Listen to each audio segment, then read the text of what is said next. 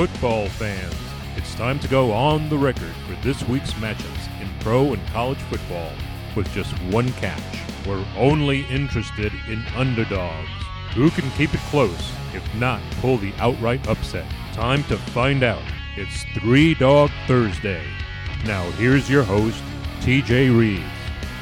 Oh, welcome in. Happy Halloween, depending on when you're hearing us. It is the final Three Dog Thursday of October, or has it been October as we get ready to go over the underdogs in college football and the NFL one more time in this month before we flip the calendar to November. Things getting very, very interesting, especially in college football, where another one of the big time unbeaten power programs tastes defeat Yes, there was some controversy at the end of Kansas State and Oklahoma, but K State deserves the credit. They outplayed them, they deserve to win that game, and now the Sooners await their fate as to whether they can get into the playoff with a one loss uh, situation. Looks like several teams may have one loss and ha- have the argument to get in to the college football playoff. We shall see as that part rolls along.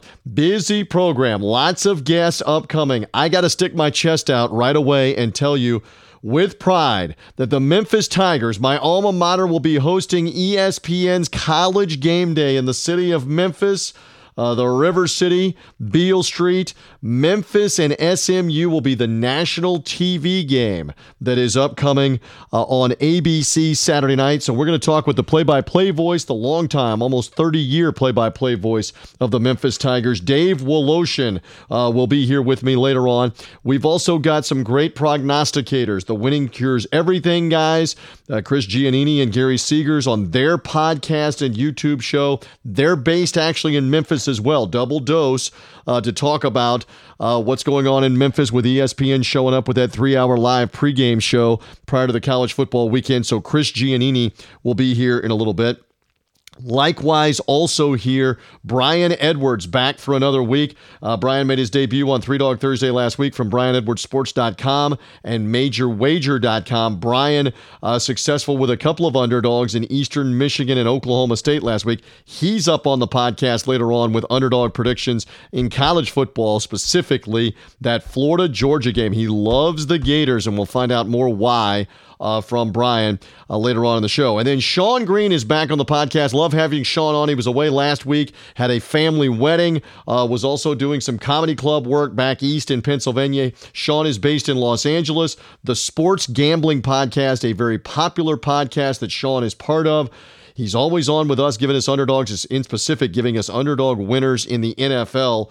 Love his insight. So Sean will be here uh, talking some college, but in particular, some NFL uh, underdogs. Uh, look forward to talking with him uh, about that. So, again, we're shaping things in college football and the NFL uh, for sure. One thing, I'm going to talk about this with Dave Woloshin about the, the Memphis escape job, the Houdini like win against Tulsa. The theme that has been going along is that teams missing field goals at the end. It also bit the Chicago Bears, just like it bit Tulsa against Memphis on Saturday. It bit the Bears against the LA Chargers in field goal range, both teams in field goal range with time on the clock in short field goal range, and they didn't try to throw in the end zone.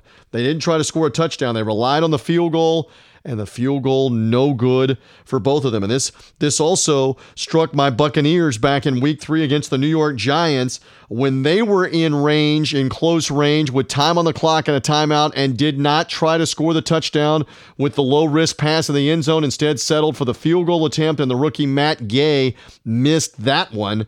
So that's three instances this year in prominent college and NFL games where a team has missed the field goal instead of a team going for a touchdown, maybe to win the game.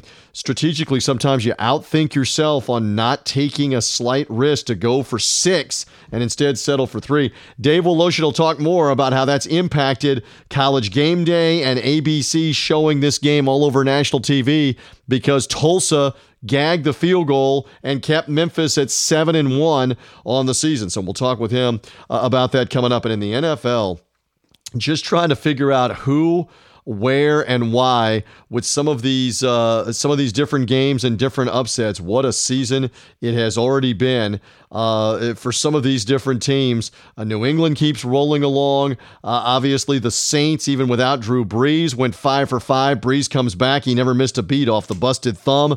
Uh, they roll the Cardinals. They look the part. How about the San Francisco 49ers?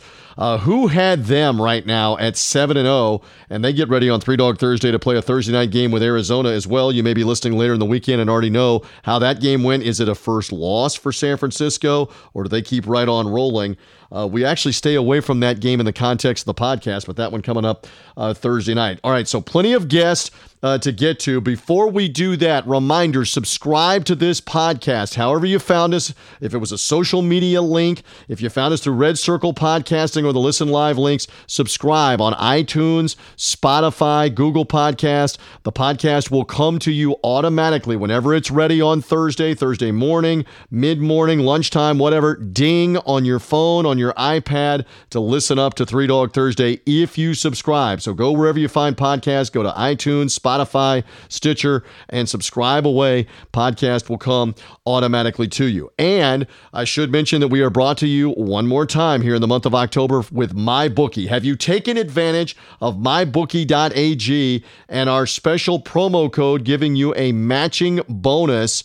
Uh, for you to put in your initial deposit and have my bookie match your money to wager with them on college football in the NFL. If you've not done it, take advantage. You've got one more uh, weekend left to do here. Uh, just that.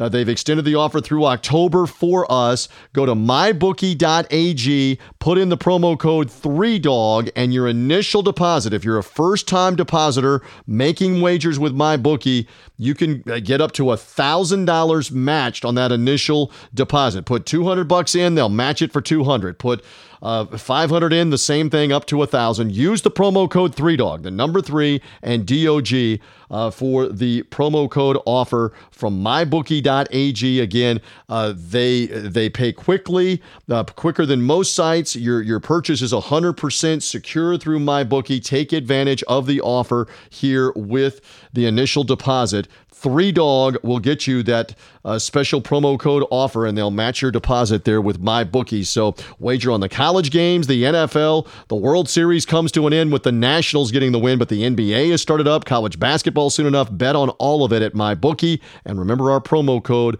Three Dog. All of that out of the way, let's get to our guests as we rock along. It is Three Dog Thursday. Happy Halloween. Trick or treat. Here we go. Well, as we mentioned, we are ready to rock and roll with lots of new underdogs, including leading off here with the handicapping portion of the program. The guys from the Winning Cures Everything podcast, Chris Giannini, Gary Seegers. They have been with me all year long.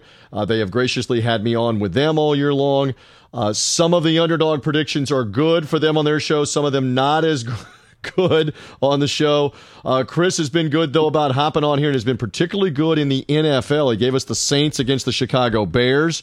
Uh, back a couple of weeks ago. Uh, also, like the Indianapolis Colts outright uh, against the Kansas City Chiefs back earlier in the year. So pay particular attention when Chris starts talking NFL football specifically and underdogs in a little bit all of that out of the way. It's an exciting time to be in and around Memphis and the Mid South because, as I made mention, College Game Day, the ESPN College Game Day show is coming.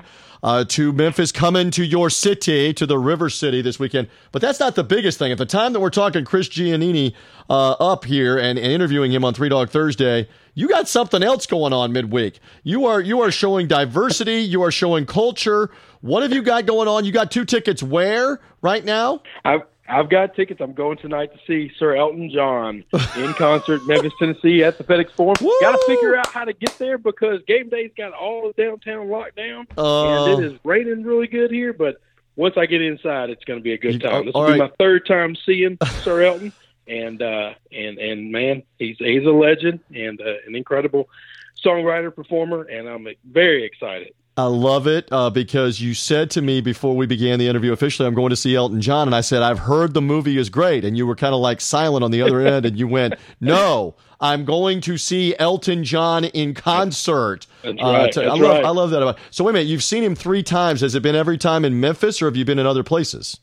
No, all three all three times I've seen him in Memphis. Well, this will be the third time. The first time I saw the Elton John Billy Joel tour together, which is still to this point in my life the greatest show I've ever seen. Wow. And nothing. Uh, the second show is is so far underneath it, it it's not measurable. It's kind of like that, if we can bring it to the college football terms, like that USC Texas national championship game in the Rose Bowl with Vince Young and Matt Leinart and Reggie Bush and Pete Carroll and Mack Brown and all that drama you you have championship games that are like that, and then you kind of have everything else that falls below that, right? At, at different that, levels. That's right. That's right. Yeah, the star power on that stage was how long? Wait, okay, we're totally digressing on the music. How long did Billy no. Joel and Elton John play together in that oh, concert? Oh, I mean, I know oh, they went separately. That show, that show, was every bit of three hours long. I was going to say last, last about thirty to forty five minutes was both of them just wailing on the piano at the same time. I don't know if they practiced that, if that was all all all ad libbed or what, but it is just them just railing and railing and railing, and it was epic. So I love that. All right, so uh, the the man's got ducats. He he's got business. So we need to get to some underdogs here on the uh, on the program. Um, all right, so we, we come down the home stretch of the college a football season, just as a general theme, the last two weeks, fantastic reminders that you just do not know. And you may think you have your four teams for the college football playoff. But hello, South Carolina knocks off Georgia in overtime. Hello, last week, Kansas State derails the unbeaten Oklahoma season. That that may have been a 12 to 15 million dollar loss for the Big 12 conference to have Oklahoma go down to defeat at Manhattan against Kansas State. That's the great thing here about this stretch run. This is probably going to happen two or three more times and maybe even unexpectedly to these teams at the top. Chris, give me a thought. Yeah, I mean, every week we seemingly have a 20 point underdog pulling out some type of upset the last couple of weeks. And uh, this is what we love about college football. It's why we line it up and play the game. It's one of the reasons I, I loathe, this is a completely different digression, I loathe preseason rankings you you are ranking teams based on who their granddaddy was, who their daddy was, and who you think they're supposed to be because of what their name is, and it absolutely infuriates me. I see smaller schools. One of the things I pumped all year, my Big 12 championship game was Baylor, Oklahoma. You can go check that at Winning Cures Everything. I called that. It hadn't happened yet, but that was my prediction early. If Baylor goes undefeated, there's a really good shot that a one loss Penn State or a one loss Alabama or LSU is going to get in over them simply because, well, they're Baylor. They're not supposed to be here. They, right. they don't belong here. And that stuff just infuriates me to no end. Well, so, and you're talking about because you were so um, dissed, you know, in the 90s word, if you were dissed in the beginning of the process, not in the top 20, not in the top 25, we're going to leave you completely out. Now, the argument can be made. Baylor has been really good w- with an unbeaten season in the Big 12, but out of conference, Stephen F. Austin, UTSA, and Rice uh, that's no good on the conference schedule. So you don't have much of an argument in the terms of the out of conference schedule if they want to take somebody else. I understand the, the point about a one loss team, but if it becomes a beauty contest with other unbeatens, it's going to be very difficult uh, to take them with that kind of schedule. Of course, we're whittling down the unbeatens too here over the course of the next three or four weeks as well. Well, but we'll see. You got if you're going to look at the schedule, you got to look at the whole schedule. I know we've completely digressed from talking about underdogs here, but you can't just say, well, they didn't schedule anybody non-conference. Well, they still played Oklahoma, they still played Texas, they still played played Kansas State, and they still played played uh, uh, Iowa State. All right, all four of those teams, all four better than anybody Clemson's going to play. But Clemson's defending champion, and so they just have to get in.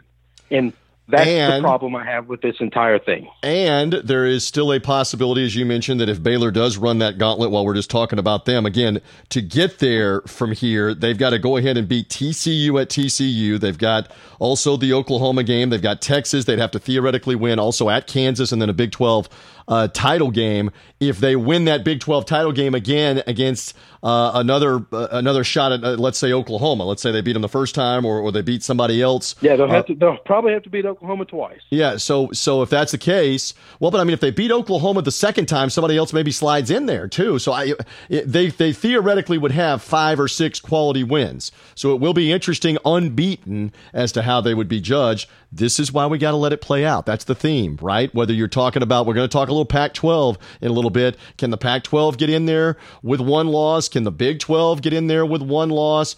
We're going to we're going to find that out here over the next few weeks and what that college football playoff selection committee is truly uh, thinking cuz I'm the same with you. I mean the the preseason polls I've been on this for for 25 years of being on the radio. They basically line the birdcage. We know what happens with that. Uh, they they don't mean anything come October, especially. They certainly don't mean anything come November when the games are actually being played. And at least the CFP's committee doesn't come out with its first ranking until next week, until November. They're basically saying ignore all the stuff, the noise in September and October. We'll tell you who the four best teams are starting in November, and then rotate it and adjust it. Correct. Correct. So that I mean, I do like that the college playoff doesn't do that.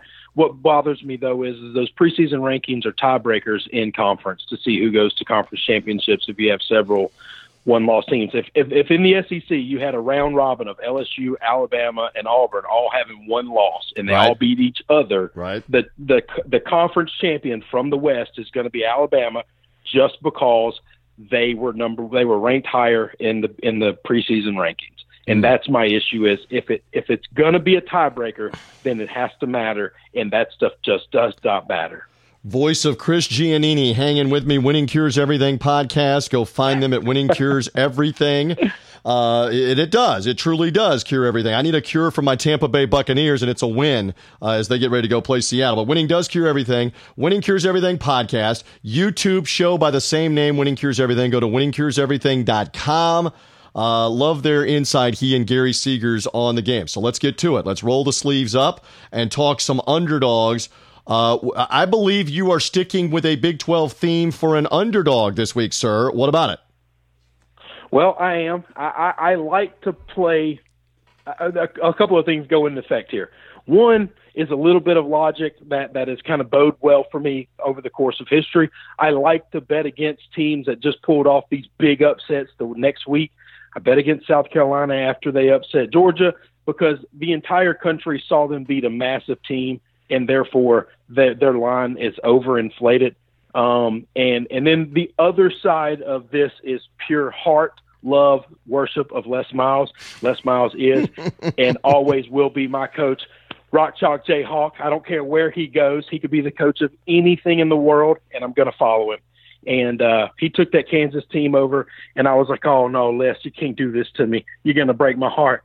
And and throughout the season, they have been much improved than anything we've seen from Kansas since Mangino years. Right. And uh, and and not not only much improved, but since they've made the change at uh, offensive coordinator. This offense has become explosive.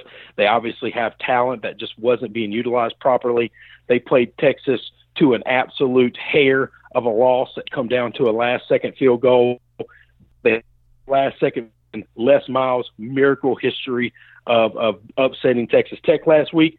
Kansas State, big time rival, comes to uh, the Jayhawks this week, and uh, and I think Les is going to be ready for them. I get six and a half points. Listen, they might not pull off another big upset two weeks in a row, but I, I think the emotional letdown from Kansas State is going to be a part of their factor, and then also Kansas is playing everybody to a field goal.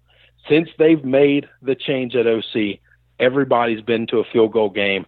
All I need is a field goal. I cover the line, and I think Kansas has got a chance to win this game outright. Way back in September, you and I talked about them going to Chestnut Hill, Boston, Massachusetts, and they were a 20 point underdog and won yes, the sir. game by 24.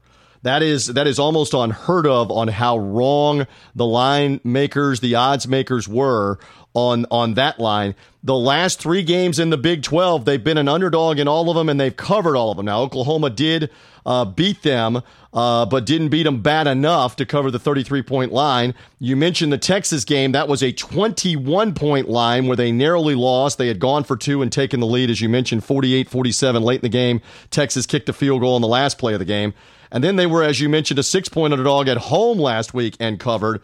That is four outright underdog covers, and you're getting points at home.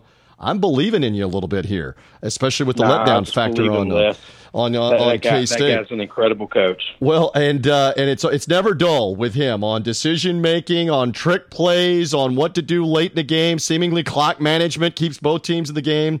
That uh, it should be a lot of fun uh, to watch that one. All right, so Kansas getting points. Um, I, I, wonder here, where do you want to go next? Because we've got a buffet in front of us of a, of a couple of other curious underdogs. What do you like next here on Three well, Dog Thursday, Chris? I like the number six and a half still, and uh, and and I'm I'm going to go to your home state of Florida. I'm going to Jacksonville. I'm going to what used to be known as the cocktail party, and uh, they can change the name all they want. They're not changing the drinks getting passed around that night. So. Uh, very true. They now they now don't want you to call it the cocktail party because they've said that for so many years. So I just call it the don't call it the cocktail party game. So you like you the go. don't call it the cocktail party game. Why do you like the Gators with those points? I, I think it comes down to coaching. I, there's no doubt if you line these guys up now, Florida's got talent. Let's not get wrong, but the talent on Georgia's side is is maybe second to nobody in the entire country. Maybe Ohio State, maybe, but the coaching discrepancy here is immeasurable. Dan Mullins knows how to build a program. Dan Mullins knows how to put together a football team, and Dan Mullins knows how to get a football team ready to play. And in the game, in the middle of the fight, Dan knows how to make adjustments like nobody I have ever seen in my life.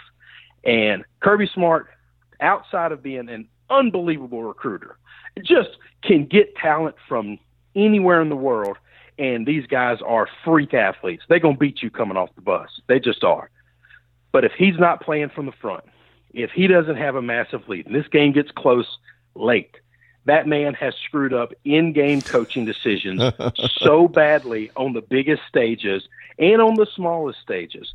Yes, we all remember the national championship games and the SEC title games where he fumbled it away against Alabama, just looking like a fool, and everybody's saying, "How do you lose this game, Kirby? What what possibly could you do?" But then he takes this team of just athletes, just freak phenomenon specimens, and they lose to a third string quarterback between those beautiful hedges that they have in Sanford Stadium. How on earth does that happen? It's all because I don't believe he knows how to get guys prepared, and I absolutely do not believe he knows how to make adjustments in games and and I think Florida's going to play them close. And if this game is close in the third or fourth quarter, I think Dan Mullins is going to win this game outright. I, and there's a chance that if Dan can stick it to him, ooh, Dan Dan's a little little petty. Oh, there Dan's is there is still some hatred, some hatred. There is still a lot of hatred between Florida and Georgia, including Georgia really owning this rivalry for much of the 2010s uh, here, head to head against the Gators. And there are a lot of Gator fans. You know this about me. Uh, I was saying on you guys' show uh, when you had me on that I, I know a lot of different Gators that are going to head there early and are going to be lathered by Friday night. Forget about Saturday morning. Forget about Saturday afternoon uh, for this one. They may forget about the whole weekend um, intellectually and uh, from an alcohol consumption standpoint. But Hey, Florida uh, able to uh, do well against the number. I had them a couple of weeks ago on Three Dog Thursday at LSU. They were right in the game. They're winning in the second half. It ends up being uh, a one point loss. I, I, had them at 13. Uh, they end up losing by 14 in that game because LSU was able to get uh, enough stops in the fourth quarter, including stopping Florida with about a minute and a half left. Stopped them on third and goal, stopped them on fourth and goal when they had a chance to get in the end zone and maybe cover. I, I, like what Mullen has done with the offense. I'm looking at this game strongly when I make uh, the picks coming up, and and really, this is I said this on uh, you guys on the Winning Cures Everything podcast and YouTube show. This is like the pro wrestling loser leave town match that they always used to have in in wrestling because the loser here is not only out of the picture for the national title, but you can say goodbye to the SEC title game because the tiebreak because the the uh, the the winner here is essentially up by a game and a half. They got to lose twice twice at the end of the season here. That's not going to happen, right? So this is loser leaves town. Yeah, not only is it not going to happen, it, it would be really shocking for one of these teams to lose twice after this game. But Florida's got a couple of non-cons after the game, so they could even lose those, and they don't affect the SEC rankings. I mean, they still get to play Florida State later, and uh, and and so that game's not going to affect or right. hurt the SEC standings. Um, so yeah, I, I'm with you. I, I think it is a loser leaves town match, and and I just I'm always going to take the better coach team. I know that the other team has more talent. Uh, it's not like Florida's running scrubs out there, though. those guys those guys are going to going to play on Sundays too. So there you go. All right, should be a knockdown drag out game in Jacksonville. Um, one other one, just touch on Oregon USC because I'm going to be out west. I'm going to be in Seattle with the Buccaneers. We leave on Friday. We're out there. Again, I convey this to people all the time because I'm out west. Some, I got a lot of friends in Western markets.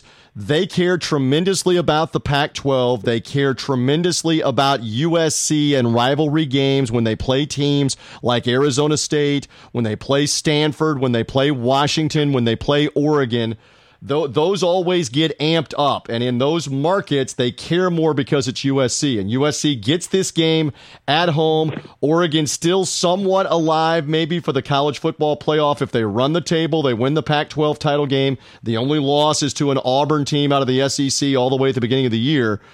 Uh, a quick thought from you. I'm not saying you got to take USC as the underdog, but a quick thought from you on this matchup here and the and the significance in the Pac-12. I, well, I just have a philosophy this year about the Pac-12 that there's no rhyme or reason. If you think you've got a metric or an algorithm to tell you what these teams should do, Gary talks to me all the time. He's a super numbers guy, and and and I like to watch the games and figure things out.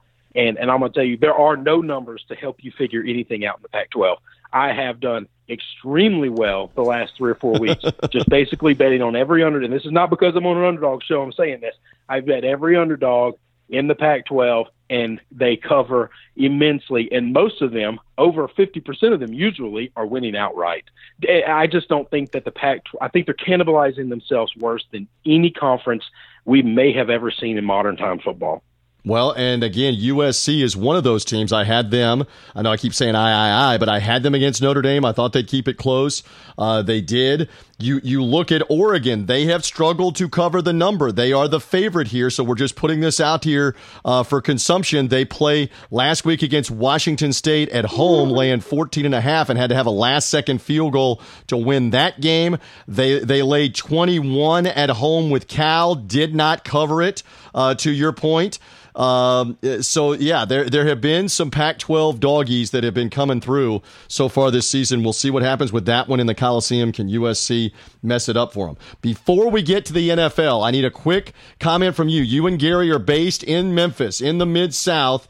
And college game day is coming to Memphis, the first time ever for the football show. They've been there for the for the basketball show, but this is the full on three hours of college game day live from Beale Street, from downtown in Memphis. We expect to a wild SMU Memphis high scoring game Saturday night. I know we're midweek, but Chris Giannini, what about this and the significance of this? Well, it's huge for the city. I want to say that. I think it's incredible. I love that they're doing it from Beale Street. Uh, Memphis is a commuter school, doesn't have a really big, massive campus. Uh, the football stadium is not on campus already, while they have um, boosted up what's called Tiger Lane, which is a huge tailgate area and parking area. Um, and, and the school kind of wanted them to do it from Tiger Lane, showcase, hey, we spent all this money, we've made this thing, and our football program's been really good the last couple of years. You got to do it from Beale Street nationwide, everybody wants to see those lights. They want to see those sight lines. That is Memphis. That is the heart and soul of Memphis. And uh, and outside of having to get around that stuff tonight, maybe in the rain to go see Elton, I'm I'm really excited to see how it's going to end up coming down. And Gary and I have been fortunate enough to build a relationship with the Bear, Chris Fallica, on game day. He's been on our podcast a couple of times. A little bit of name drop there. He's going to go to lunch with us Friday afternoon, Woo! and I'm excited about that and uh, getting to hang out with him. He's getting us a couple of VIP passes. Not really sure what that means. I don't know. I don't. I don't. Oh, I, don't know I think I know. I think I know what that means. You can be in and around him and in and around where that stage is and all that. So we have got to see some social media photographs, video, and this kind of stuff when you're around uh, Chris Fallica, who's one of the producers and stat guys for ESPN's Game Day. The Bear, as he's known for making the making the predictions, but yeah, this is going to be some scene. And then again, as the follow up, they are doing the game. Chris Fowler, Kirk Herbstreit, most of the country. In fact, all the country is going to see it on ABC. It's not a split feed. Right. Uh, so that's huge for Memphis. That and that that's is another. It's like two commercials. It's a three-hour commercial yeah. during the morning, and then it's another three, three and a half hours at night in prime time uh, for this matchup. So uh, yeah, it's gonna be it's gonna be something else. All right. So uh, with all of that being said, the NFL. Quick thought or two from Chris Giannini, Winning Cures Everything podcast about the National Football League uh, here, and maybe even an underdog. What do you what do you like? Where are you looking? What do you like for this week? So, so I loved my college plays, and I, and I get all excited, and I got passionate about them, and I feel very strongly about them. In the NFL, I'm going to go with a little bit of eh, neither one of these teams are great. One of them has looked really good all year. The other one has looked like trash. But I think the number is just too big right now. Washington is going up to Buffalo. Washington's a bad football team. Okay, they're they're not a good team, but they're playing hard. They've made the coaching change. Interim coach is is is, is getting these guys fired up. Listen, he's getting Adrian Peterson the ball. It's probably offensively the best thing you could do. And uh, Case Keenum protects the ball, doesn't turn it over quite a bit. I like Washington catching nine and a half points. I don't think Washington's really got a chance to win this game. I, I might be shocked. I could be wrong. I think the Buffalo Bills are a pretty good football team. I've liked them all year. I bet on them most weeks when they played. Done pretty well doing that. But I think their offense has flaws. I think this defense can slow that offense down. I think it's going to be a low scoring game. You just can't lay double digits, close to double digits every week in the NFL. At some point in time, it's just going to catch up to them and uh, and so I, I'm I'm going to take the Redskins this week, plus nine and a half going to Buffalo. Interesting that they had the Thursday night games. They've had extra time off here. Buffalo beaten on the weekend by Philadelphia at home. Will we see Dwayne Haskins at the time that Chris and I are taping this for Three Dog Thursday? We don't know Case Keenum uh, on his status fully. He's been banged up. Uh, is Haskins going to play some? Is he maybe going to start? You mentioned Adrian Peterson, uh, who's still running hard. Bill Callahan is the interim coach, who's the former Raiders coach, the former Nebraska head coach.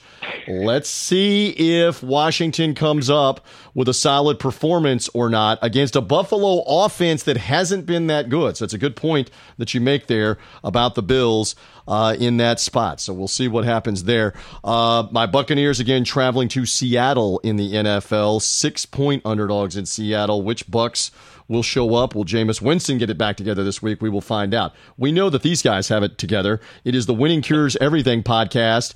Uh, Chris Giannini, p- uh, plug away again for what you and Gary do every week on your show and where listeners can find you and how they can find you. Go ahead, sir. Yes, sir. We break down all the the biggest games in college and the pros as best we can, and uh, we make picks on both of those. We'll give you point spreads, you know, over unders, uh, dogs favorites. We bet everything, anything, money lines, whatever we like, whatever we're seeing. We tell you what we're doing. We're extremely transparent. You go to winningcureseverything.com. You can see every pick that we have made for the last four years. We, we have no shame in showing you our losses. We'll expose ourselves to the world. Um, but but I will tell you, last couple of years, I've done pretty well in the NFL. College, eh, 50-50. I don't like 18 year old kids. You know, they, they, they don't. You can't be trusted. But uh, anyway, it, it's just it. We, we love what we do. You can find us at winningcureseverything.com. You go to YouTube, Winning Cures Everything. Search that, you'll find us. We're all over that place. We're on Facebook. We're on Twitter at Winning Cures. I am personally on Twitter at Chris WBC. I don't have anything to do with the Winning Cures Everything pod, uh, Twitter. That is all Gary. He is the brains, the mastermind, and does 80% of the work. I show up and run my mouth, and uh, we have a good time. You guys do a great job. And again, I love the simulcast of the podcast. You not only can listen via iTunes, Spotify, Google Podcasts, but you can see these guys on YouTube under Winning Cures Everything and their show. And again, don't sell yourself short here, young man. This guy gave us on Three Dog Thursday the Indianapolis Colts against the Kansas City Chiefs. That was an outright road win by the Colts. You gave us two weeks ago the Saints over the Bears. Again, outright road win. So be aware of his Redskins underdog pick against the Bills for this matchup in Buffalo. Again, coming off the extra rest. We'll see how that goes. Uh, Chris, I love it. Have fun with Elton John. Have fun with college game day and the Memphis SMU matchup coming on Saturday night. I always love the insight from you guys on winning cures. We want the fans to go find you on your show. Thank you for hanging on Three Dog Thursday. Woof, woof with the underdogs, sir. Yes, sir. Uh, you're very welcome. Thanks for having us on. Have a good day. More guests coming up. We'll go live to Memphis again, and Dave Woloshin, who'll be on the call on the Memphis radio broadcast for that game with SMU College Game Day in town as well. We'll talk to Wolo coming up. Brian Edwards of BrianEdwardsSports.com and MajorWager.com with us. Sean Green of the Sports Gambling Podcast also with us making underdog predictions. Reminder that Three Dog Thursday is also brought to you in part by Vivid Seats. Whether we're talking college games or the NFL, Vivid Seats and the Vivid Seats mobile app has got your tickets. That uh, don't call it the cocktail party game, Georgia and Florida in the SEC. Get your tickets through Vivid Seats all the way out at the Coliseum for Oregon and USC. Every game in between, the Cowboys and the Giants, Monday Night Football at the Meadowlands, my Bucks in Seattle taking on the Seahawks. Get your tickets with Vivid Seats and the Vivid Seats mobile app. Our promo code is Thursday 10. The, the uh, word Thursday and the number 10, you take 10% off your initial order with Vivid Seats. So save uh, up to $50 initial order, 10% off your ticket purchase. Vivid Seats has the best selection and prices, 100% guarantee on your purchase. Use that promo code Thursday 10 and take 10% off with Vivid Seats.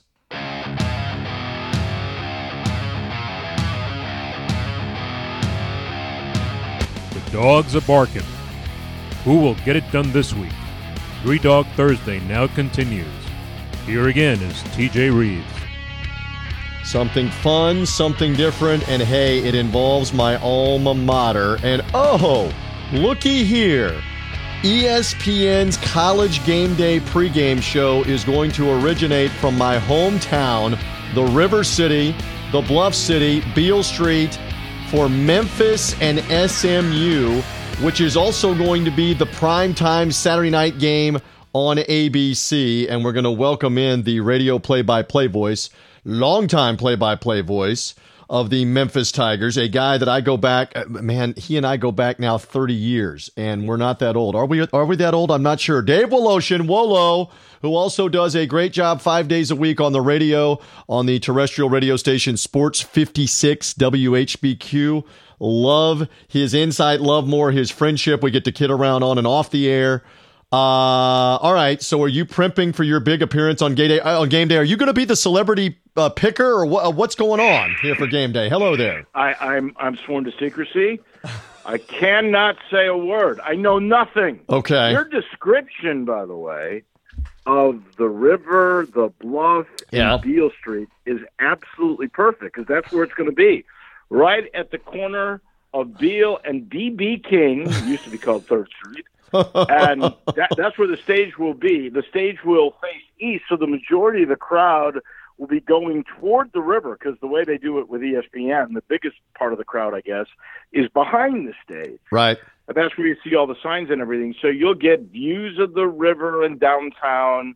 I think it's in a perfect spot because if you were to get, and I suspect they're going to get ten to fifteen thousand, it'll look like two hundred thousand because it's a really cramped little area, and so that'll make the crowd look huge. It's going to look spectacular. All right, so there have been big events in Memphis, and you have been around that town for going on 40 years. Again, I first met Dave in the late 1980s as a student. He befriended me, all around class guy. I'm, I'm done complimenting him, at least for the beginning of the interview here. I may yeah, compliment please. him later on.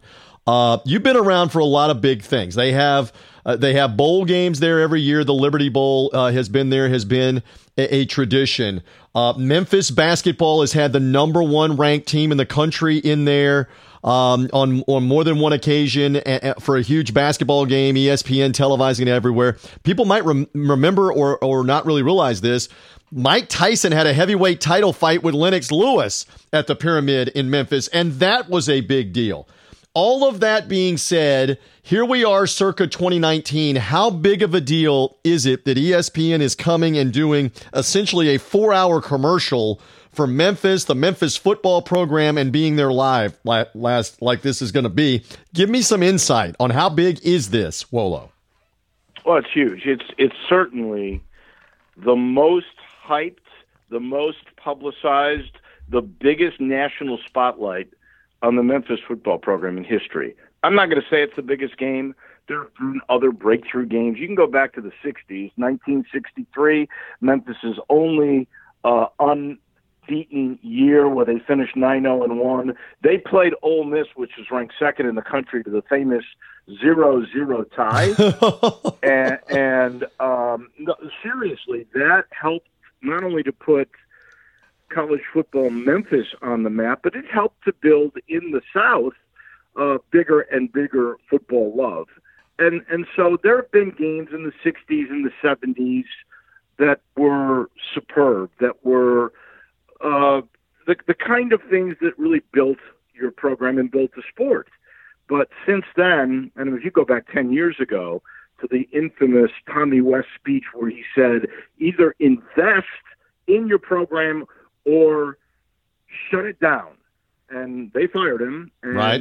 and that was his response basically because he said it was a fist fight every day just to stay alive they did invest. I mean, as soon as they fired him, they brought in Larry Porter. That was a mistake of a hire, but it wasn't a mistake to double or triple your assistant coach's salary. So they started getting better people here.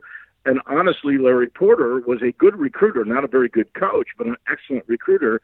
And the uh, the, the products that he brought in were then made a team by Justin Fuente, and now Mike Norvell's taken it further. But to, again, to answer your question, the most publicized the biggest hype game in the history of the program, and clearly it will elevate this this program to another height. And SMU is part of the equation because they have had an amazing turnaround, resurgent uh, season from so many years of being dormant. They were obviously famous or infamous in the 80s and eventually got the death penalty with all the success they had, but also with paying of players. So that I mean that shouldn't be lost on this. It's part of the subplot here that that SM. It's a big part of the subplot that SMU's undefeated, and this is a very uh, significant game. So um, it, it's just wild that this is the way that it works out. But it shows the magic uh, of what happens when circumstance comes together, when opportunity comes together. Uh, with with timing and a big entity looking for a place to do the pregame show, so that's uh, that's another part of this. Uh, well, that's too. Yeah, go ahead. I, I think that, that honestly, if we examine this and you listen to what Rece Davis has said along the way here in the last couple of days, the biggest storyline was SMU. I mean, they're going to make a big deal about how this program is undefeated and that has been rebuilt from the ashes of the death penalty in the 80s. There, there's no question that is their biggest draw. And this is the team that's ranked 15th in the country. This is the undefeated team. And Davis clearly said, you mentioned circumstance. If Jacob Rainey, the Tulsa kicker, doesn't yank it left to win the game against Memphis, it wouldn't be here. He basically said if the kicker makes the kick, they're going to the cocktail party in Jacksonville, Florida. He misses the fact that they've never been to Memphis uh, for a football game day. They've been here three times for a basketball game day. They like coming here. Right. But this is the first football one, which is, you know what's amazing? This is their 73rd, uh, uh, it's the 88th different city, mm-hmm. but uh, it's the 73rd different locale. It's weird. And, that's how and, it works. And they did the first one. I saw this the other night. They did the first one for the Florida State Notre Dame game, 1993, and I believe that was number one against number two. Florida State was definitely number one. I can't remember if Notre Dame was number two. That's the first one that they did back now, uh, going on some 26 years ago. So they they have well, they, been they, everywhere with this, show, including last week. What was it? North Dakota State and South Dakota yeah, State, and they've been yeah. at James Madison, and they've been in the Palouse at Washington State. They've been all over the place with this pregame show, and now it will be featuring Memphis, and and that's why we've got Dave Woloshin on on, on the Three Dog Thursday podcast here, uh, talking all about this. You mentioned impact. What what are the Memphis uh, athletic officials and administration believing the impact will be when this is all said and done in terms of attention, possible uh, revenue down the road, donation down the road? What's the educated guess? What are they talking about? You know, I, I don't know the financials on it. I just know that, as you mentioned earlier, this is a three hour in the morning commercial for the city, and in the evening with Herbstreit and Fowler and Maria Taylor, it is another three, three and a half to four hour commercial for the program. So they're going to be selling off the city. You know what? I've just been thinking about it. I'll bet you Jimmy Smits could be the guest picker or Caitlin McGee could be the, guest picker for the new TV show. Right, the new TV they're show. here for yeah, Bluff City Law, which is NBC's. It's it's gaining a little bit, but uh, they they have not ordered more than the ten episodes, so we're all on edge about that. Because look look what Nashville did for the city of Nashville on ABC, and we were all hoping this would be a conduit for positive growth in the city with this NBC show. But I, you know what, it could be for the guest picker. And we're talking about um, elevating the the public image. It could be Justin Timberlake. It could be a combination of Penny with uh, Little Penny, Chris Rock coming. Who knows? We're, we're all sitting on edge. I, I promise you, it won't be me. That that would be a big disappointment for the entire nation. But no, it, it, it's just a commercial. And and honestly, I, I don't know if there's financial ramification, but I think that there is absolutely recruiting ramification. And you know what? This is like the fifth game in five years now that ABC has done a Memphis game. The others have been in the 11 o'clock time slot, not in the prime time slot. But this program, since Fuente changed the culture, has really been on this upward climb. They've won 52 games since 2014. That's the 12th most in college football. About that. Voice of Dave Woloshin hanging with me on the Three Dog Thursday podcast for a few more minutes.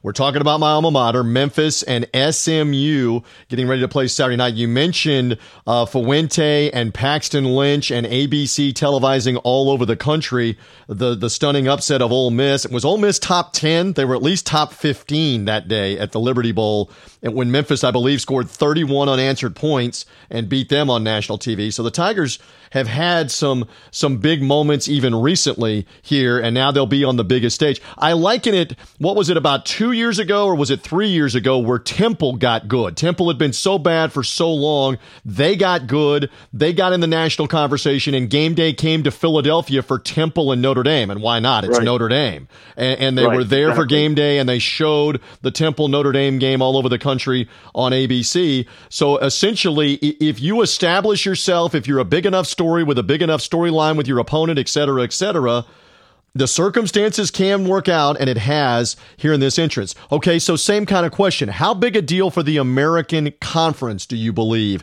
that this is to be featured like this and have that primetime game, Wolo? Well, it's it's huge.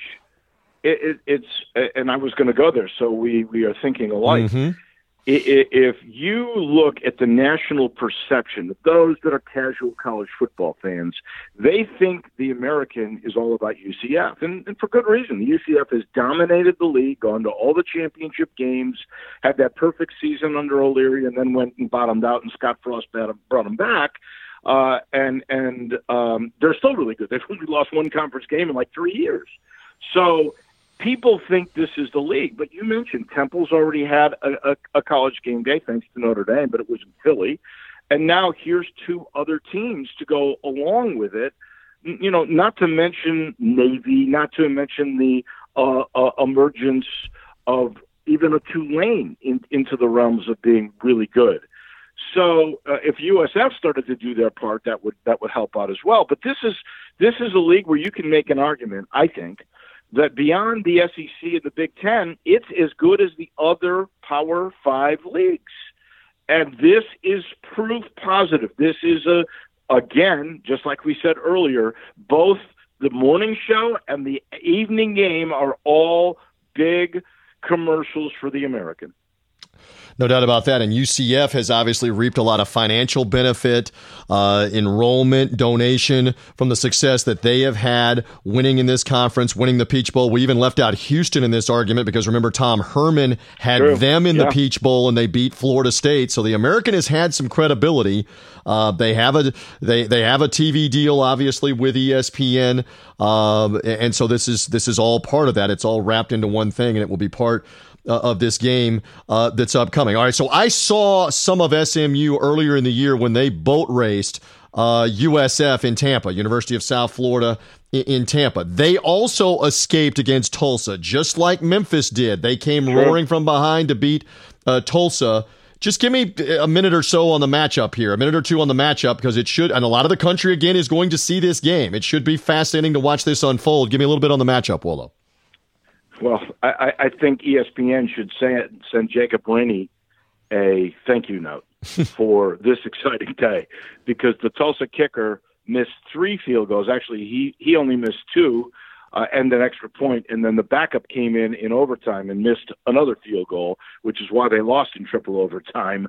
Um, can you imagine missing 10 points? That's why SMU right. is undefeated. And here, and then of course the kid missed two kicks and had one blocked against Memphis. So, you know, you're, you're, you're, you're talking about six field goals and an extra point thanks to Tulsa kickers. Wow. Um, that's how this game is on this stage. But it, it's going to be a lot of offense, I think. I don't think either defense is outstanding. 500 yards per game for SMU and uh, for the U of M, they will counter with 470 yards per game. The Tigers are going to average about 40 points a game. The Mustangs are going to average 43 points a game. So we're we're talking about a lot of oh, they got a great quarterback and a kid named Shane Buechele. If you don't know yep. who he is, his dad was a major league baseball player and the kid is averaging about 290 yards per game. He's a transfer, a graduate transfer. He's got two years of eligibility this year and next, uh, and and he came from Texas. And and now you you got Memphis got Brady White with very similar numbers. Uh, both have thrown for 20 touchdowns this year. Brady White is also a transfer. He's going to get six years. He's the only guy I've ever heard of. Maybe you know better because you're doing this national college mm-hmm. football show. Tell me a player who's ever gotten his doctorate degree all from scholarships from playing football. He's a he, he got a sixth year. He'll be back next year. He's only a junior. Kid's got over five thousand yards here already in a year and a half. He's he's really fun to watch. People question his arm a little bit. I, I don't think that's an issue at all. If there's going to be a critique on him, his feet are not the fastest. He has trouble getting out of the way sometimes, and this this is a pretty darn good team when it comes to sacking SMU. That could be a key is the protection of Brady White from Memphis. Um, it's it's it's hard to believe, but SMU on the year has 36 sacks that's by far the most we've seen. I think they lead the nation uh, in in sacks.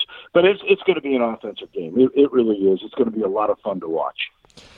Uh, that's well said on that point. Again, it's a big showcase for the city of Memphis uh, for the alma mater, uh, my my former Memphis State University, what's now the University of Memphis. They made my diploma a collector's item, as I often joke with Wolo on and off the air. Well, you uh, get a free one if you try to swap. I don't have any interest. I didn't graduate from the University of Memphis. I've told you that before. I graduated from Memphis State University. Why would I want to swap? I know the school I graduated from, but I digress. In any event, it's going to be a lot of fun to watch this football game.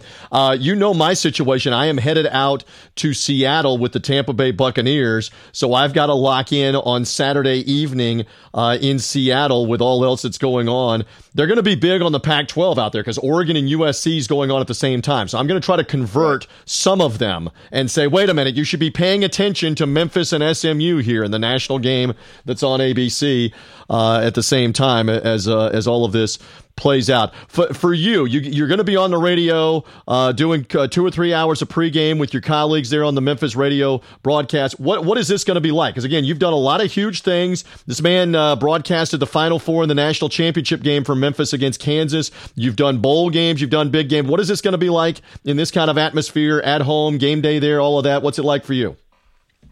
It'll be a lot more relaxed than when I was young. I have to tell you this story before we go. Before Lee Corso, so this is much earlier than 32 years ago, because Corso has been a part of Game Day for 32 years. Um, before he became a big star, he and I did a game in Montgomery, Alabama. It was the Senior Bowl.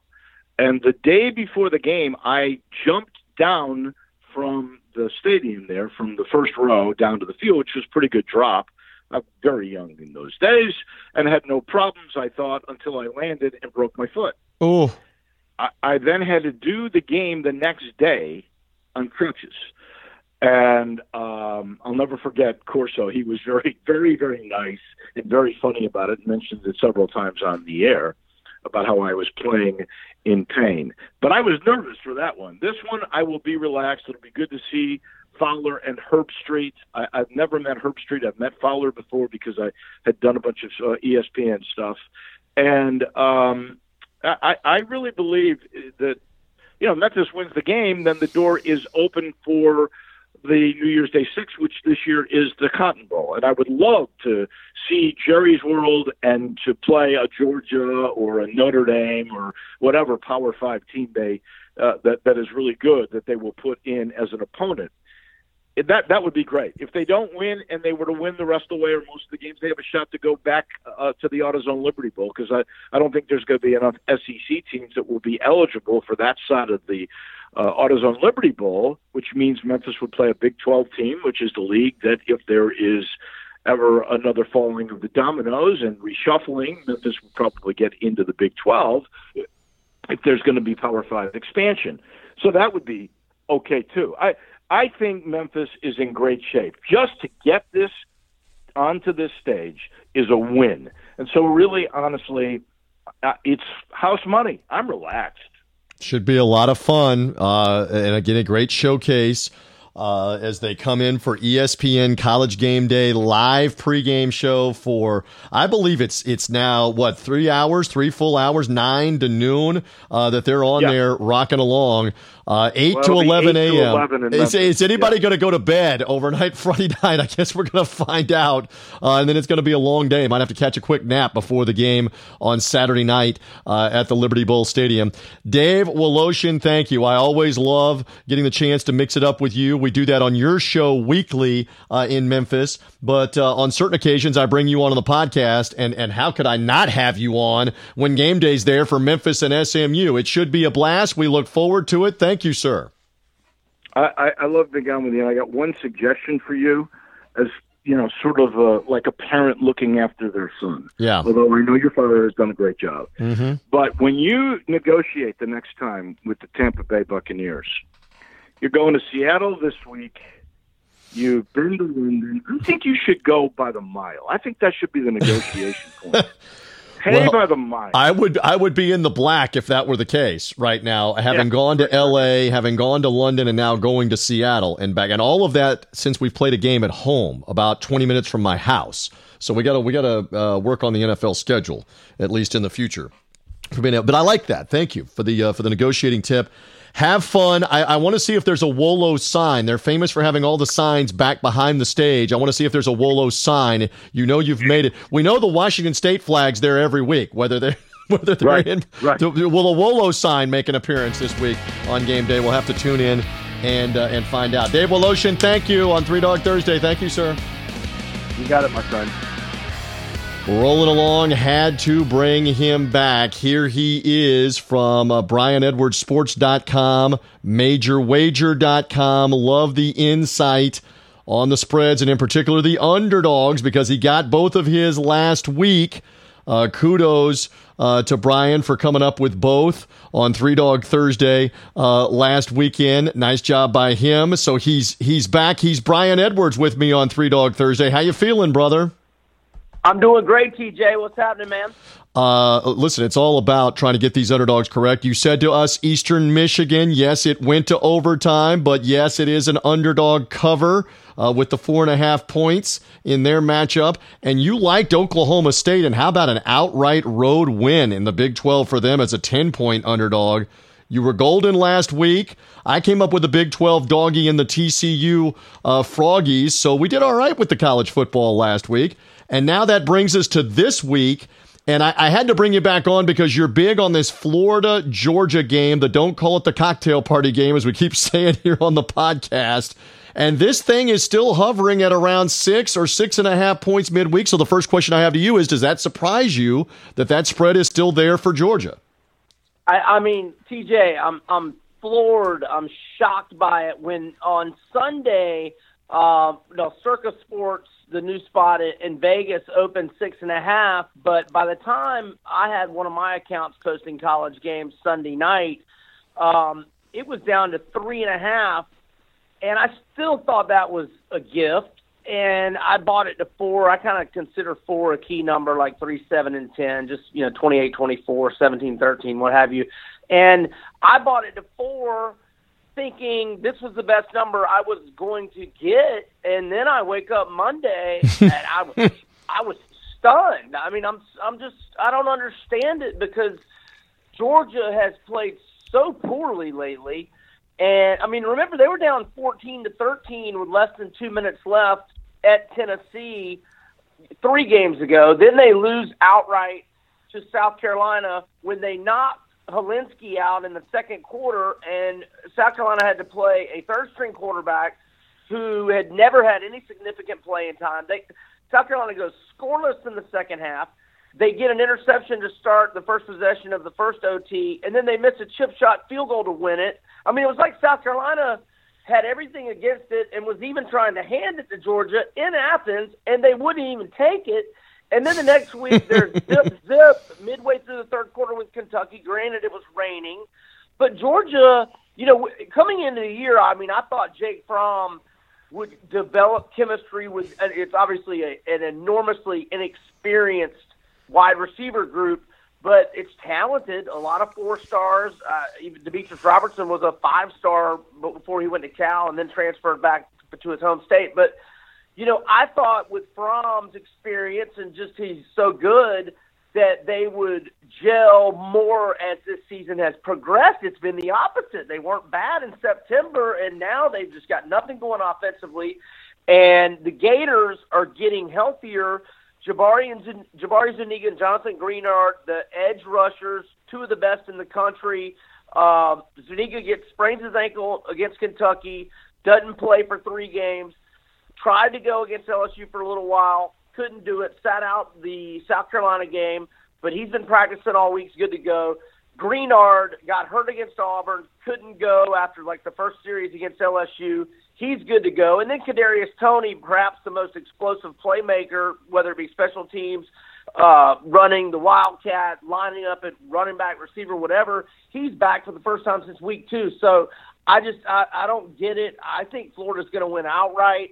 Um, if it's number six and a half, I don't think you'll need it, but just in case, probably want to buy it to that key number of seven. But I think you get on the money line now for money management purposes. Obviously, more plus the points. But I don't think you can turn down a chance to get plus 190 or better on Florida on the money line.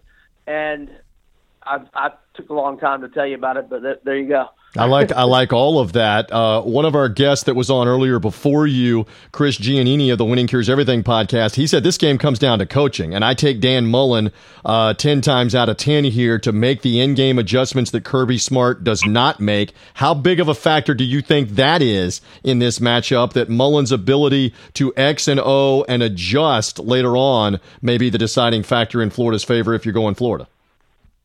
Yeah, I, I agree on Mullen, the better coach in game, X's and O's, the way you pointed out. Now, if you're talking about how to run an overall program, recruit, et cetera, obviously Kirby, one of the best in the biz on the recruiting trail. So, uh, who's the better coach overall is, is I might even lean Kirby a little bit, but uh, that's a different conversation. We're just talking about X's and O's in one game, and, and I agree. I agree with you and your previous guest. I, I think it's Mullen for sure, and I'll, I will point out uh, only six games as an underdog since he got to Florida, but four one and one against the spread and four outright wins. Now that's calling the LSU Florida game a, a push. It depends on what line you got. You know, some books were 13 and a half. I, I thought it was 14 at most, so that's why I give him a push on that one from earlier in the year. All right. And again, uh, we should make mention of this. Brian is based in and around the Atlanta uh, area right now. I'm in Florida, although I'm three hours away from Jacksonville. Uh, they have renewed this series to continue on. There had been some talk that it might only be played there a couple more times and then it might go back to campus sites again. I didn't think that was very realistic, Brian. So they've renewed the series to continue through like 2023, 2024, something like that. It is some scene as regular season games go, rivalry games go. Yes, Texas, Oklahoma every year in Dallas on the neutral field is some scene. This is right up there, isn't it, my friend? No doubt about it.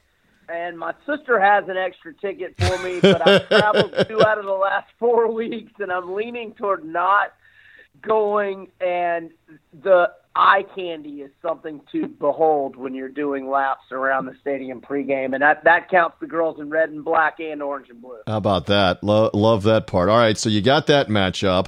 You got Florida that you love. You told me that you only have one other underdog you really love, and it's in college football. Who is that doggy, Brian Edwards, and why? It's the Virginia Tech Hokies, and they're plus 17 and a half at Notre Dame. Now, look, if you saw Vatek play in September and thought they were garbage, I get it. I understand. Um, but look, they've changed quarterbacks, and hey, it, it did seem like late September, early October that that Justin Fuente's stock was fading really fast. They've had a lot of guys go to the transfer portal. Uh, um, you know that last year was a little bit of a disappointed after a nice start post Beamer. But uh, he went to Hendon Hooker, the sophomore, as his new starting QB in the Miami game. Right. And they put up 42. They have that shootout, and they're three and zero oh since there. Since then, Hooker had seven touchdown passes without an interception. He's a guy that can move as well. He's got 156 rushing yards and one touchdown. Uh, Virginia Tech is a road underdog under Fuente. They're four and two straight up and against the spread. So there's six games as an underdog. They've won four outright, then two non-covers. And if we go back further, pre-Fuente, Virginia Tech nine and four against the spread as a road dog since 2013. And we just saw Notre Dame look like garbage here to a game they were probably gunning for. So even though they lost, and I guess you could say they're bounce back mode, you might make an argument they're kind of in a letdown scenario as well, because obviously their college football playoff hopes were dashed by a second L, especially in lopsided fashion. So I think Vatek's the play here, plus 17 and a half. Um, yeah, I, I, I, like the Hokies a lot here. Well, and, and you just made mention there at the very end, Notre Dame got beaten up, I think, physically in that game with Michigan, too. So that'll be interesting how they respond a week later.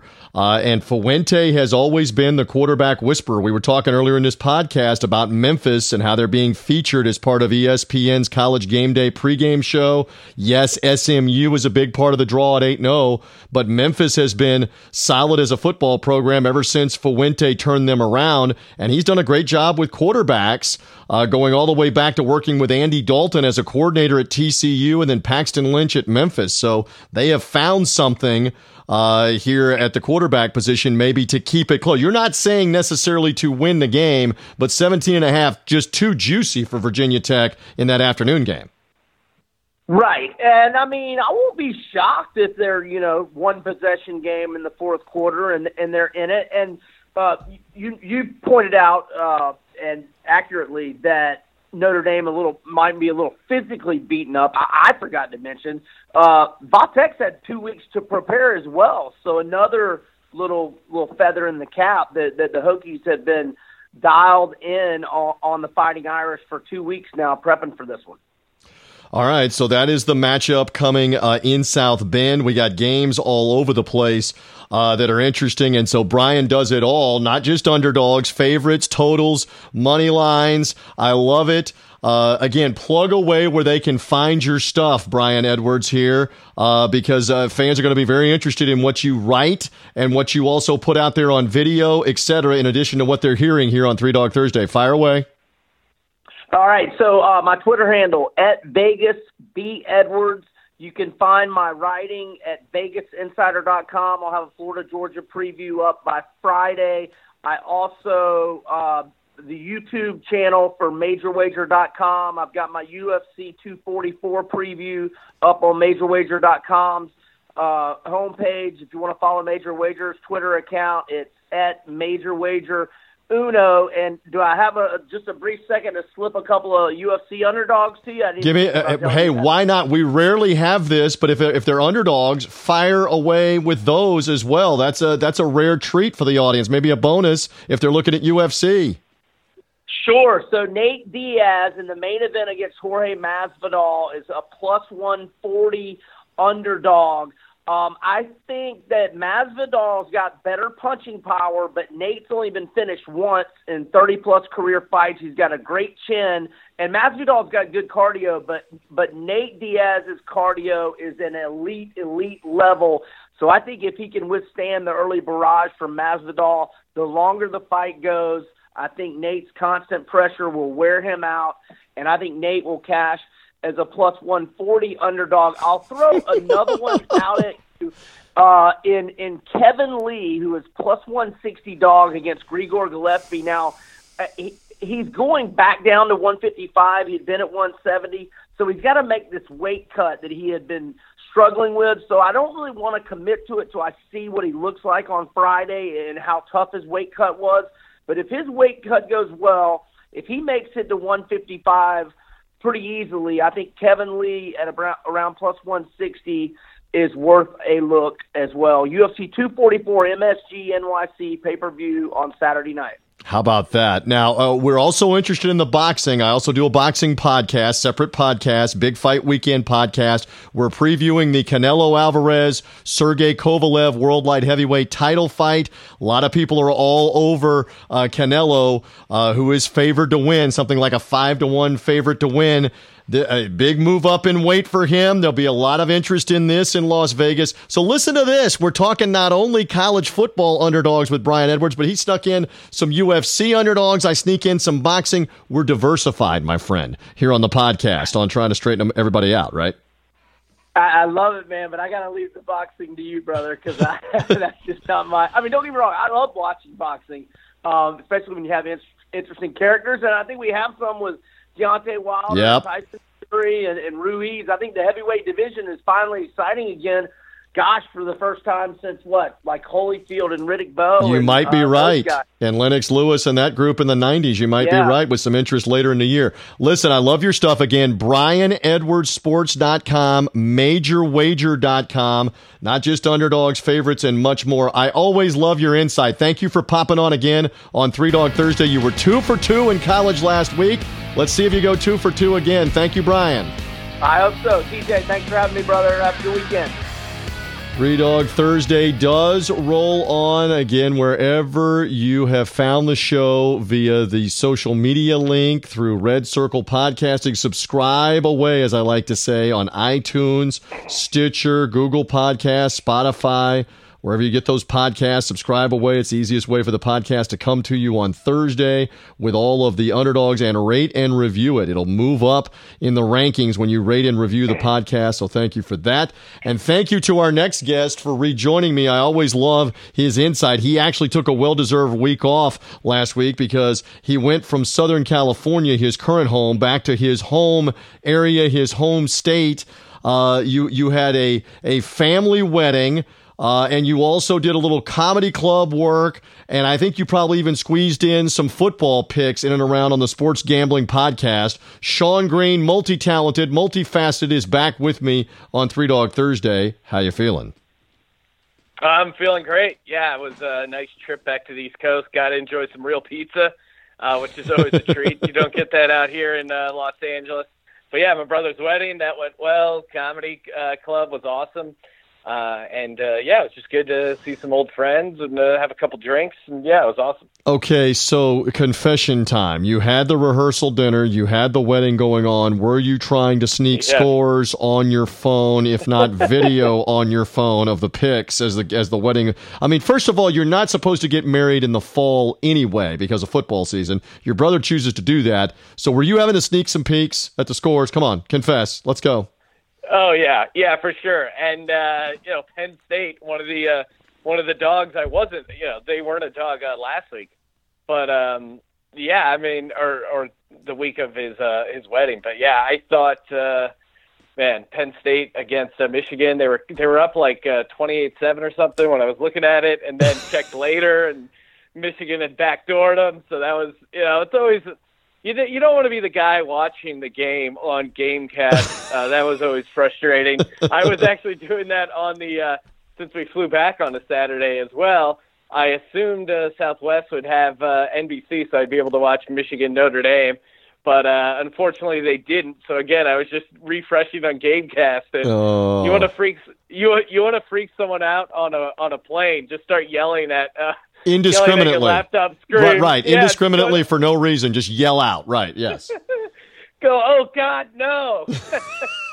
kind of scares. Wait, Scares wait. people on the I smell it. I smell it. It could be part of a Sean Green future comedy bit about yelling out on the airplane with the scores. I know that is. Uh, Uh, yeah, that uh, could that could make it into a routine. As long as you didn't have a pilot come visit you and threaten to emergency land the plane if you did not continue to, if you did not knock off, continuing to bellow out uh, during the games, and you were probably good uh, on that. Uh, all right. So uh, again, when we've had this man on, he's been rolling along with underdogs, especially in the NFL. So pay attention to the underdogs when the NFL picks are coming around.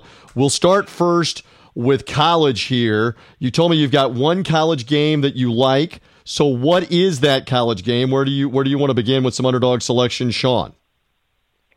Give me the uh, Virginia Tech Hokies catching 17 and a half points against Notre Dame. I, I just don't understand where all this respect for Notre Dame is coming. I I think that was a very uh, disappointing loss for uh, Notre Dame and uh, against Michigan.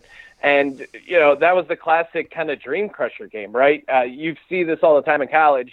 A team, a program, they're, they're kind of high on themselves, especially this Notre Dame team, like, hey, maybe we'll sneak up on the people and uh, yeah, they they go up a class against uh, Michigan, and who uh, Michigan hasn't looked amazing either, but Michigan just uh, destroyed them.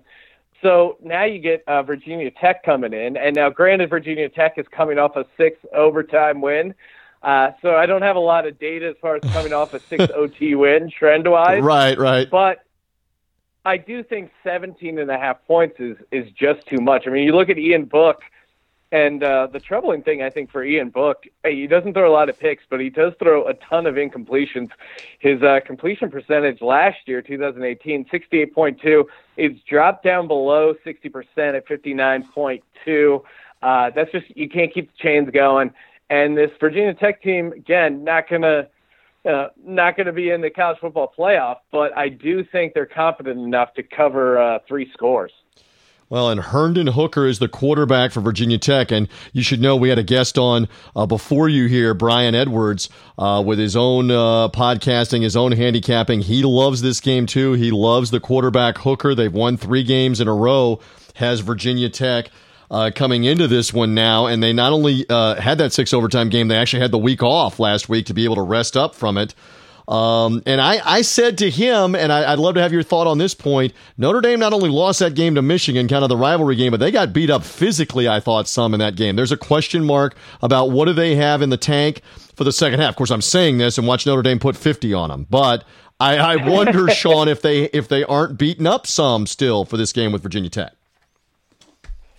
Yeah, I, I do think that was a very physical Michigan game. I mean, you, I, I don't have the numbers in front of me, but I feel like there was like an eight-play drive where they didn't throw the ball once.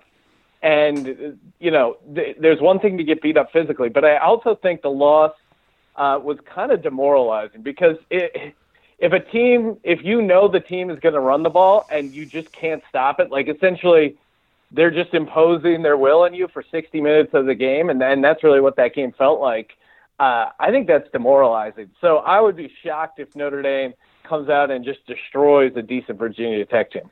All right, very good on that. So that's your only college doggy. I did want to ask you. You're back in Southern California, USC, Oregon. I said this earlier, but I would rather have you. I know you're transplanted out there.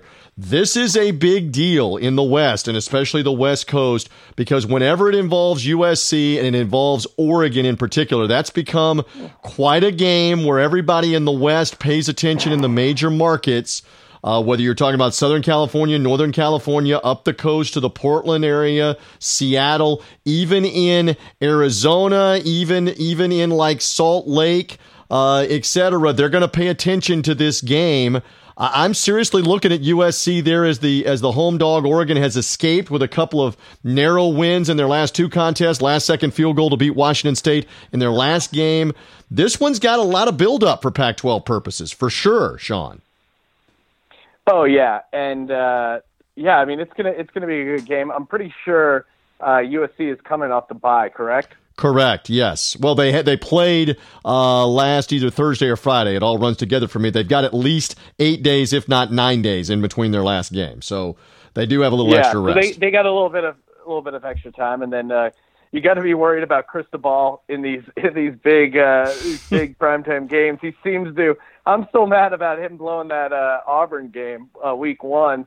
I, I've kind of stuck with Oregon, uh, just just being stubborn because I they were kind of like my dark horse long shot to sneak into the college football playoff. But I mean, USC as a home dog uh, with some extra time, I, I think you could make a great case for them against this Ducks team that's uh, certainly squeaked by. Well, we were just joking uh, earlier in the podcast. I keep making reference to that. That it was probably a, anywhere from a 13 to 15 million dollar loss for the Big 12 to have Oklahoma lose and probably not be part of the college football playoff. Big 12 may be all the way out of the college football playoff if USC wins this game, it assures that everybody in the Pac 12's got a couple of losses. So you can say goodbye to the Pac 12 for the college football playoff. So that's writing yeah, on seriously. this as well. Uh, we'll see what happens in that matchup. Sean Green, Sports Gambling Podcast. He's going to tell you more about it in a little bit. I love his insight. He's turning his attention to the NFL. Again, perk up because this guy's usually good for at least one or more of these NFL doggies. Uh, what do we like for this weekend? Give me one, please. Yeah, well, let's uh, let's head up to uh, Buffalo for the uh, Washington Redskins. Right now, the Redskins are getting nine and a half points. Uh, it, it's crazy again that they have this line out. Um, I, I think it means that uh, you know Case Keenum is going to be the one starting at quarterback. Even if even if uh, Haskins starts, I, I guess I would wait to see uh, if Haskins starts, you're probably going to even get more points. But I, I just don't. This this Bills offense is completely suspect. Uh, you saw uh, how they struggled against the Eagles last week, and the Bills' defense was kind of the story so far during the season. But the Eagles really were able to run the ball on them. And, yes, and, they and the did. Bills quietly have quietly have a um, you know a poor rushing defense going right now, and that's that's how the Redskins want to play. And the Redskins have a decent front seven. Uh, they kept the game close against the 49ers. I, I think they're just going to hang in this game. Um, and Josh Allen keeps turning the ball over. You can't lay 10 points or nine and a half at home uh, when you're turning the ball over like that.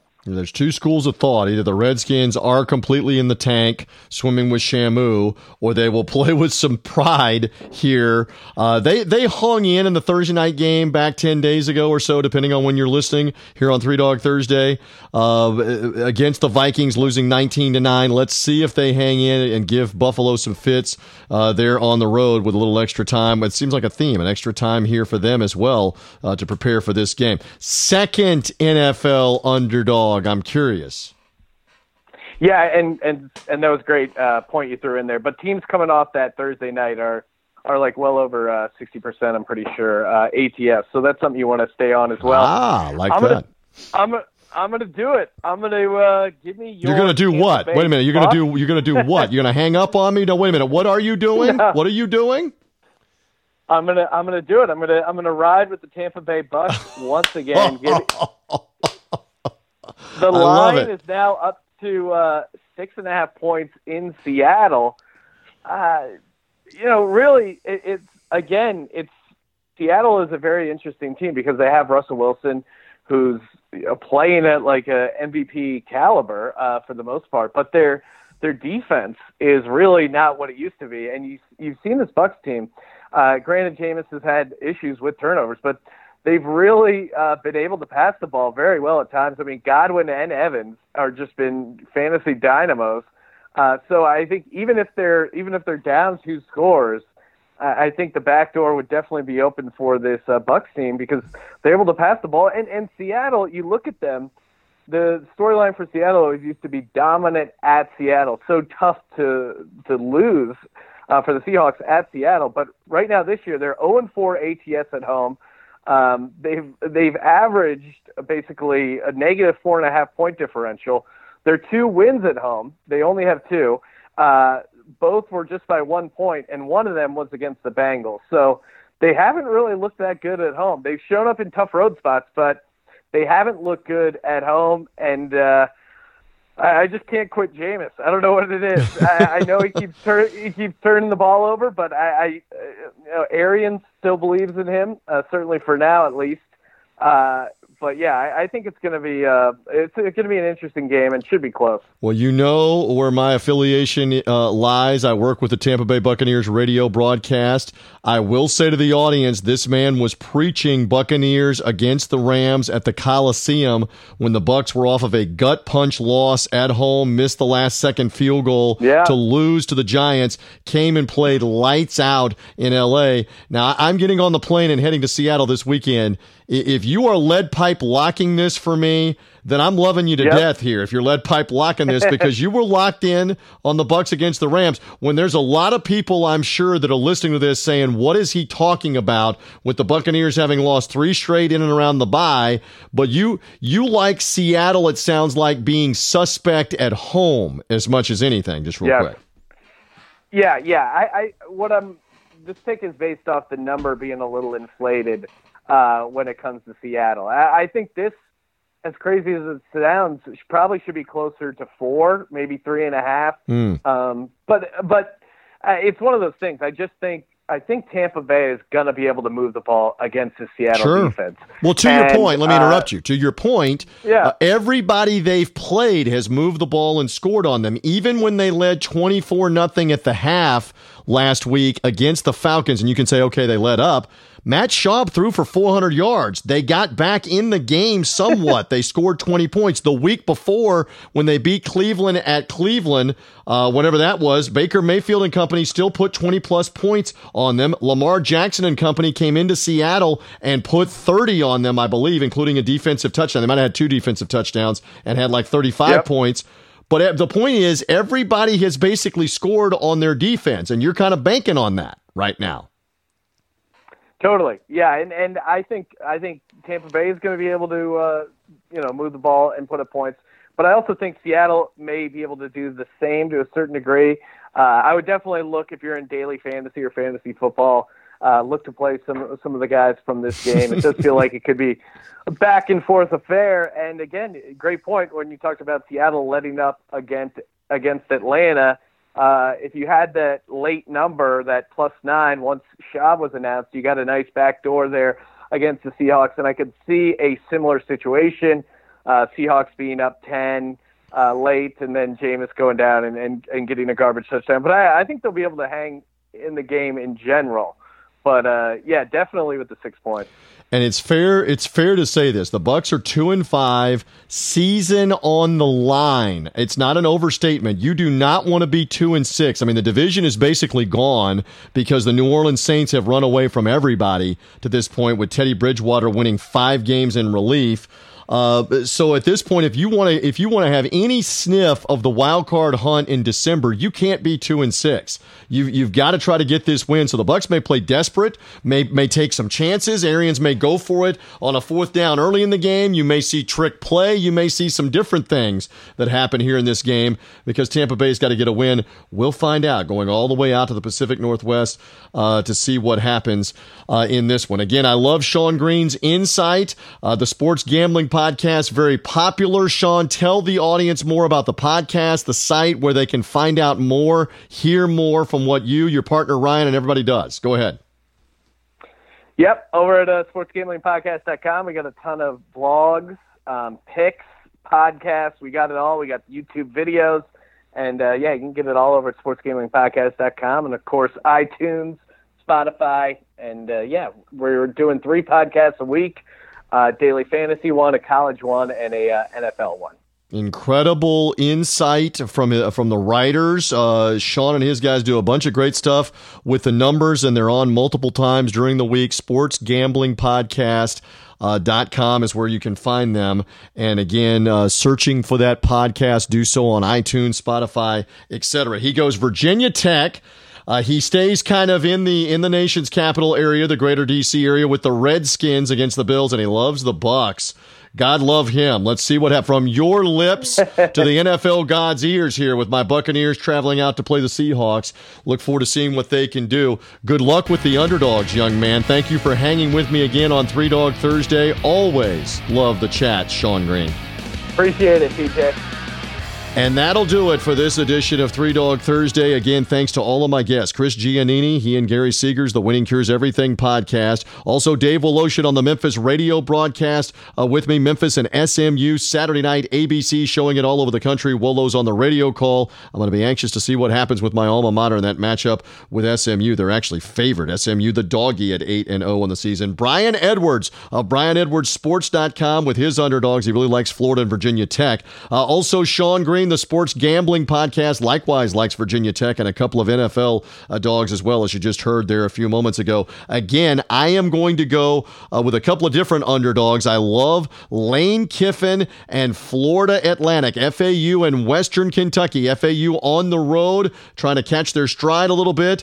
Uh, a little bit of a question mark with Chris Robinson at quarterback with a midweek injury. It looks like he will play. I'll take the Owls to pull the upset in Conference USA play against the Western Kentucky Hilltoppers. I love USC. We were just talking about this game with Sean Green a few minutes ago here on the podcast. I love USC against Oregon getting the points at home. I'll take the Trojans, who will, I think they can win that game outright with Oregon. So I'll gladly take the points in the Pac 12 with the USC Trojans. And in the NFL, let me go to London and those Jacksonville Jaguars. I love them in the revenge situation. I'm believing in Minshew mania. Gardner Minshew, the quarterback, Leonard Fournette at running back, revenge game. They lost lost to the Texans in week two in a close game, missed the two point conversion at the very end in the final minute that could have won them the game.